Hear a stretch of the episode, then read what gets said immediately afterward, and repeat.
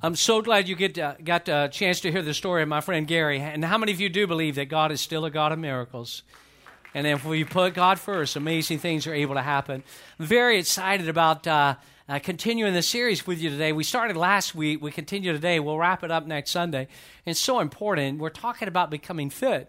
Now, if you did not know what we were going to be talking about, and I just said we're going to talk about becoming fit, then you might would think, well, we're going to be talking about becoming physically fit. And it's not that we should not talk about it, it's just not what we're devoting this series to.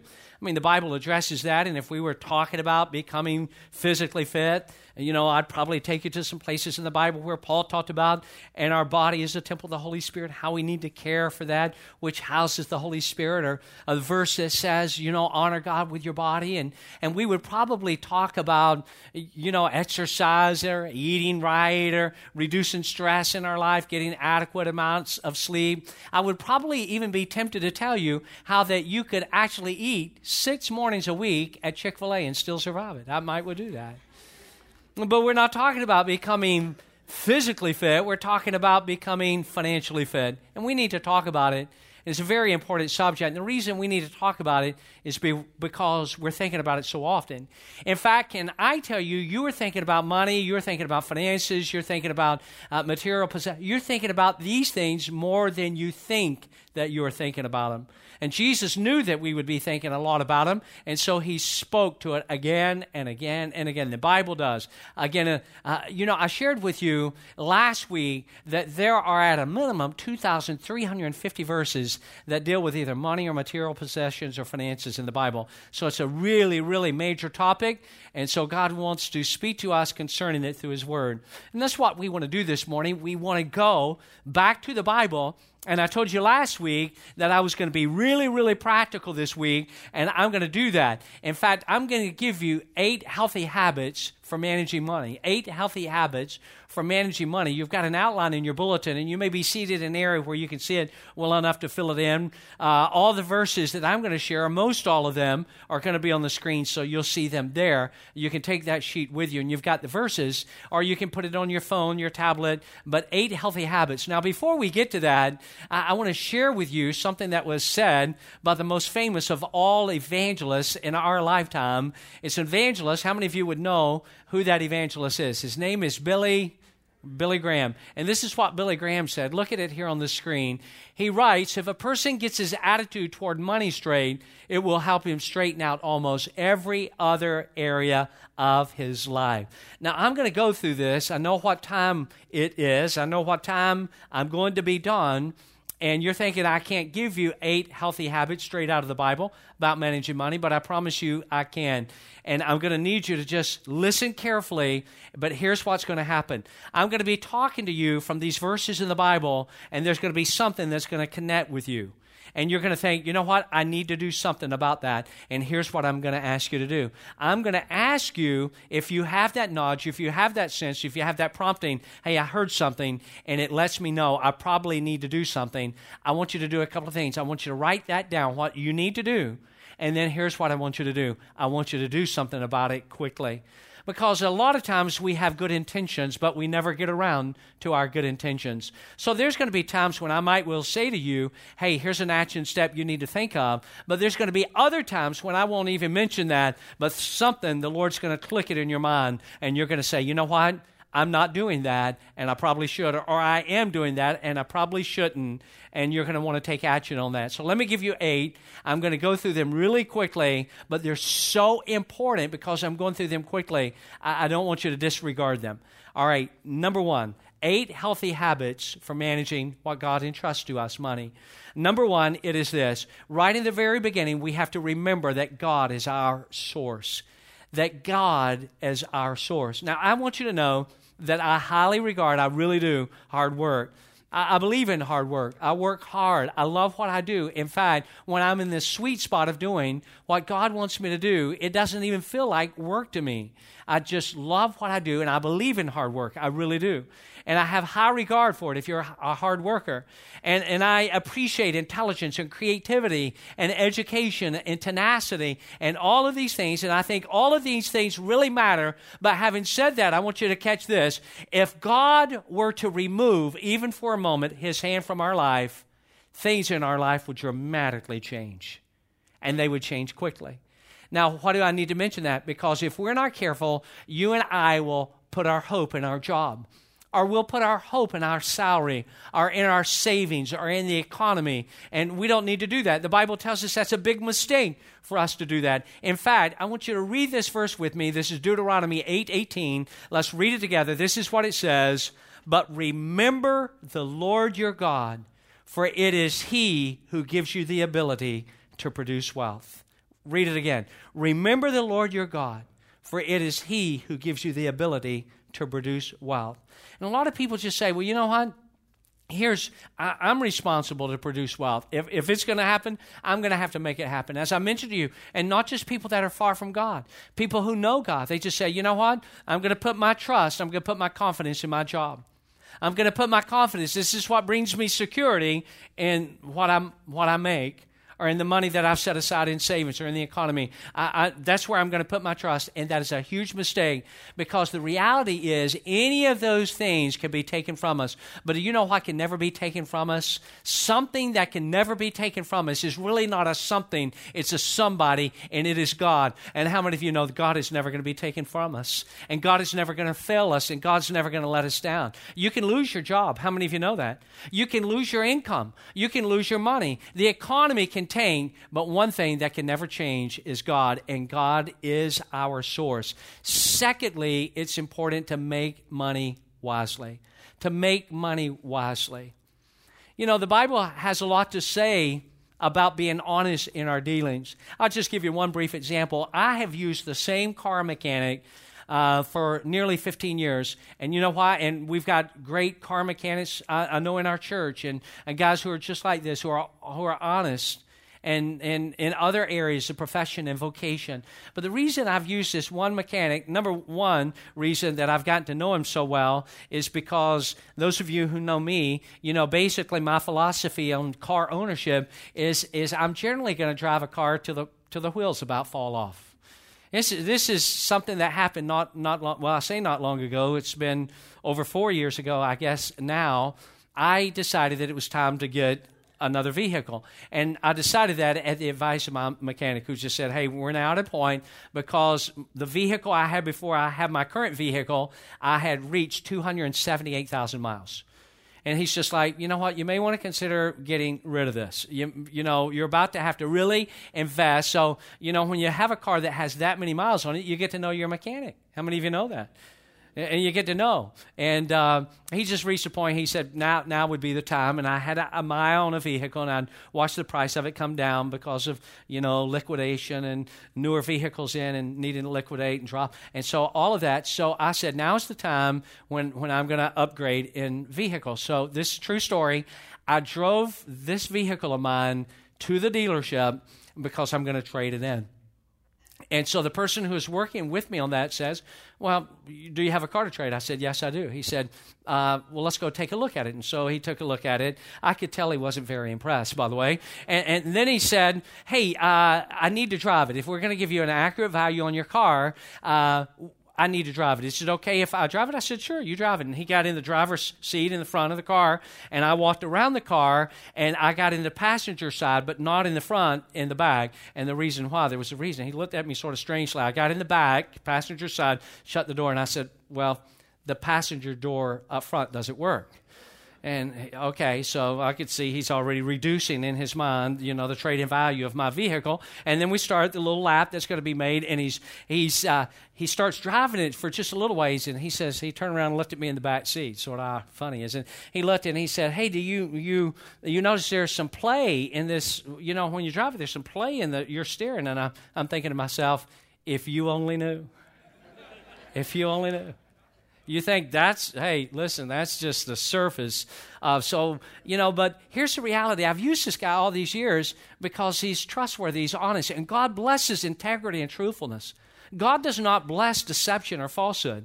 If, you are a trustworthy employee, if you are a fair and honest business owner, then you can be proud of yourself. And the reason why you can be proud of yourself is because God is proud of you. God is pleased with you, and He's going to honor what you do. In fact, look at this verse. Proverbs 16 11 says, God cares about honesty in the workplace. Your business is whose business?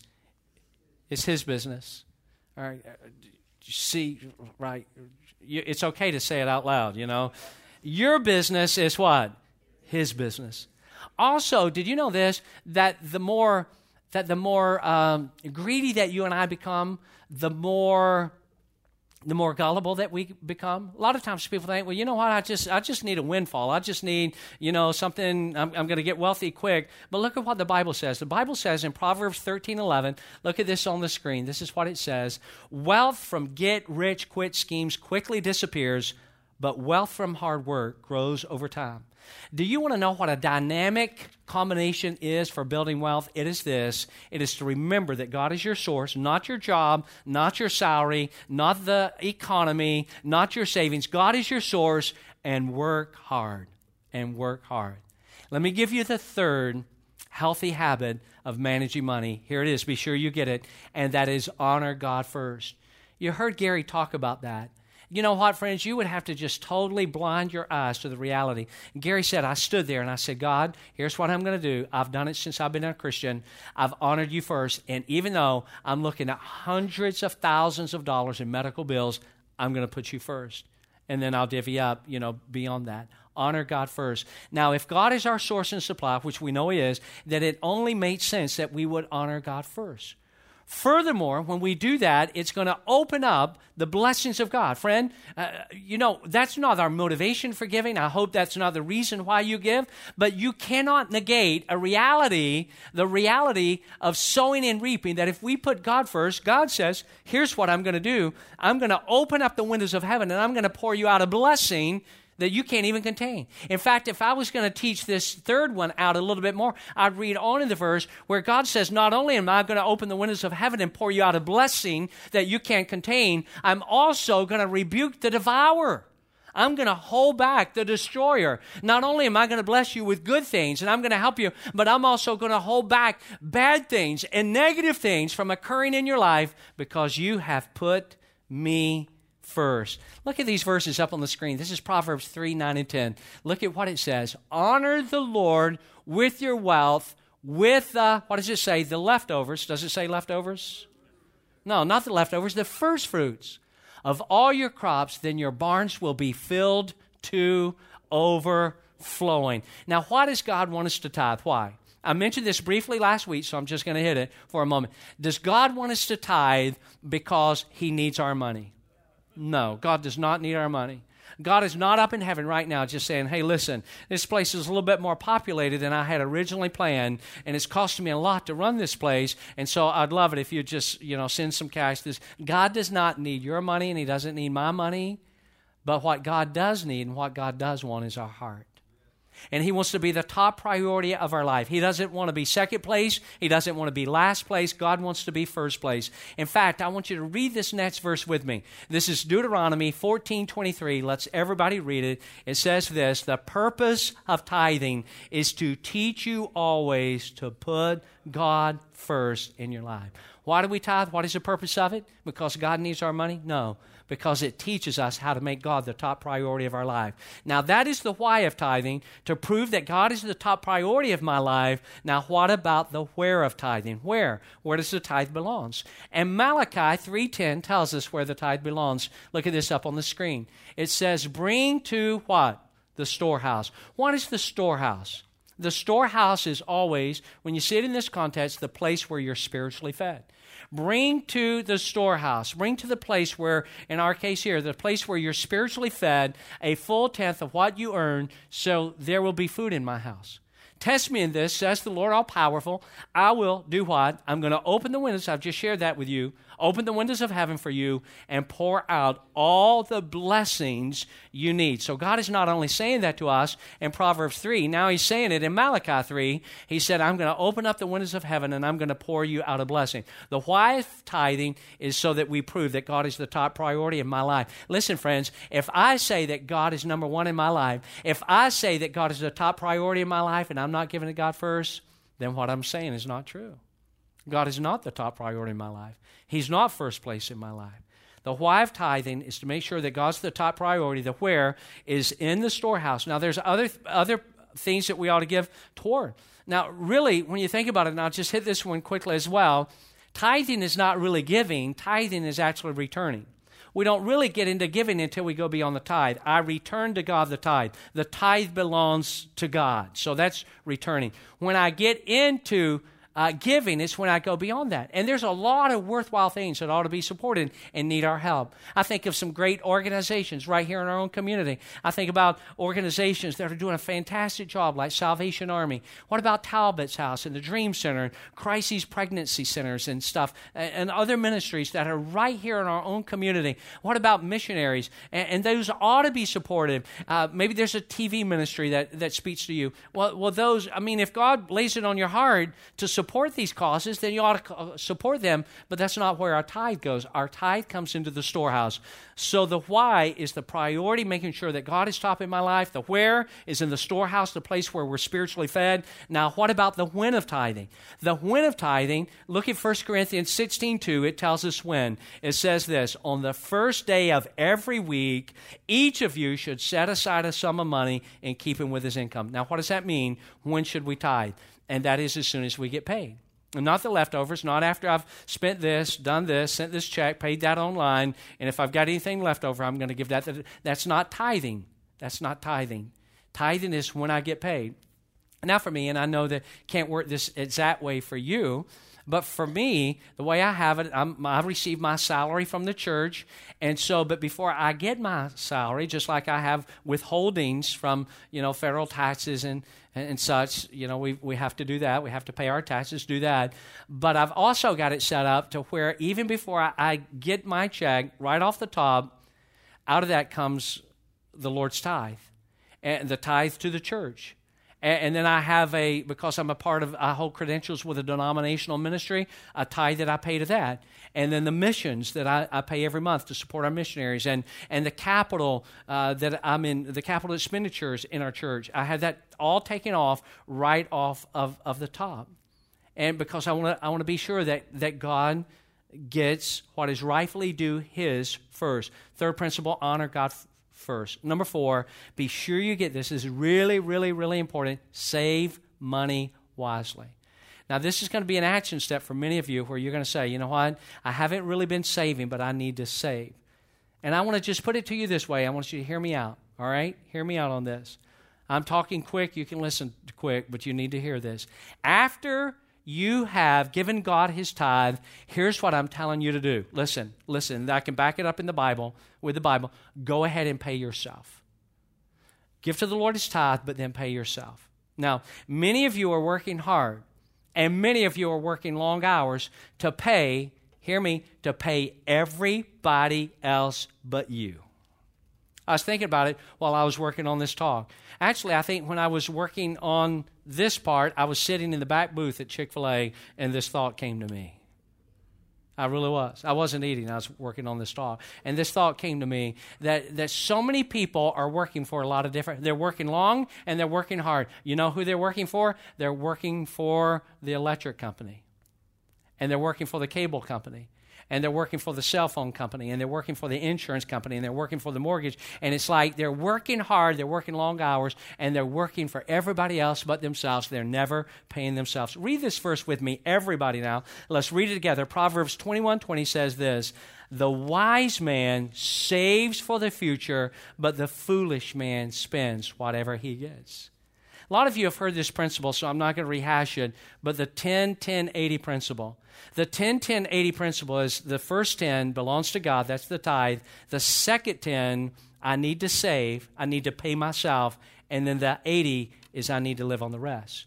Now, I read this recently. I read this recently. Think about this for just a moment. The average Japanese saves 25% of their annual income. 25% of their income they save. The average European saves 15% of their income. Do you know what in this study said that the average American, at the time of the study, said that the average American saves? Nothing. They actually spend 1% more than what they actually make. And I say that in some of your, when I said that, they actually, you know, spend 1% more than they make. S- some people, some people right now are thinking, 1%, well, well that's not that bad. that's, that's not too bad, 1%. But you know what that means? That means there's no savings. And there's no plan for the future. And there's no plan for retirement. I can remember sitting, and some of you are connected with Southeastern University. You've been around there for a while. You'll remember this name, Dr. Kenneth Wireman. I remember being in his church business administration class. I was about 20 years old, and I was in his class, and I heard him. I never heard anybody talk about planning for retirement. And I heard him talk about planning for retirement. And I, I made a decision. I talked to you earlier about an action step. I made a decision in my mind. I said, as soon as I, now I'm a, a college student now, I said, but as soon as I get my first job, I'm going to start planning for retirement. I am. And so I graduated, a, uh, you know, a couple of years later, I got my first job. And I'm a youth pastor in Montgomery, Alabama. And, and I'm just telling you, I wasn't racking in, you know, raking in the change. I mean, it was a very humble salary, but I knew I'd made a decision. Now, some of you are going to laugh when you hear me say this, but I started that very first job. I'm in my early 20s, and I said, I made a decision sitting in Dr. Wireman's class at my first job. I'm going to start saving for retirement. And I didn't have a lot of money. I've, I've got a school dad, I've got a young family, you know, not a lot of money, but I started 30 years ago now putting $25 a month in retirement. You're saying, really? Why would you even waste your time? $6 a week, that's nothing. But I did that year one and year two, and, and my salary over time would go up a little bit. And I said, well, I can do more than 25. And so incrementally over time to where I'm able to give a lot more than that into a retirement fund every, but you know what? I have no regret. I could look back and say, $25, I never should have bothered. But how many of you know interest can either work for you or against you? And it can work for you if it has some time to work. We have to learn this important principle. It is wise to say no to the immediate, that's impulsive buying, and yes to the imminent, those things that are going to occur. There are going to be emergencies. How many of you know this? Your car is never going to break down at a convenient time. Your washing machine is not going to explode when you've got, you know, when it, when it all is at a very convenient time for you. So say no to the immediate more and more and yes to the imminent, the things that are going the emergency, retirement. You may feel like you're never going to reach an age where you'll retire. Now, listen, I've, I've been around a while, and when you get my age, 33, you start thinking about retirement. Proverbs 13:11 says this, money that comes easily disappears quickly, but money that is gathered little by little will what? Will grow. Some of you in Action Stab, you need to start saving money now. Now. Number five, keep good records. It's utterly amazing how many people have no real clue as to where their money is going. You could say to somebody, I, you know, where'd your paycheck go? I, I don't know. Well, you just got paid, right? Yeah, just got paid, and it's all gone. Where did it go? I, I don't know where it went. They really never track their spending. If I and I wouldn't do this to you, but if I were to walk up to you and say, "All right, it's March fifth in February," or uh, let's cut some slack. let's go back to January because let's assume you haven't crunched your final numbers. And I said in January, what did you spend on insurance? What did you spend on medical? What did you spend on groceries? What did you spend on gas? What did you spend on, you know, entertainment, recreation? What did you spend on clothes in January? A lot of you would look at me as if I was speaking another language because you don't know. Have you ever heard this expression, money talks? How many of you have ever heard that expression, money talks? It is not true. Money does not talk. It quietly walks away and you have no clue where it's going. It doesn't talk. It doesn't say, hey, I'm just, it, it just disappears. It quietly walks away, and you don't know where it went. Read this verse with me. This is Proverbs 21 5. It says, Good planning and hard work lead to prosperity, but hasty shortcuts lead to poverty. Listen to this. I'm hurrying. There are four things that you really need to know. Everybody needs to know. What you own, what you own, what you owe, what you earn, and where's it going. What you own, what you owe, what you earn, and where's it going. Take a look at this next verse, Proverbs 23 5. Your money can be gone in a flash. Can anybody give a testimony on that one? Anybody want to just, oh yeah, been there, done that? As if it had grown wings and just flown away like an eagle. You ever felt that way? Number six, have a spending plan. A spending plan.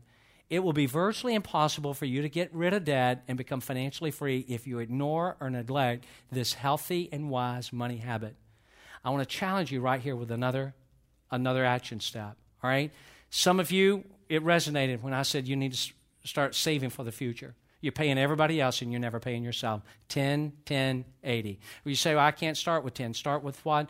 When you're talking about paying yourself. Now, you want to give God. You don't want to shortchange God.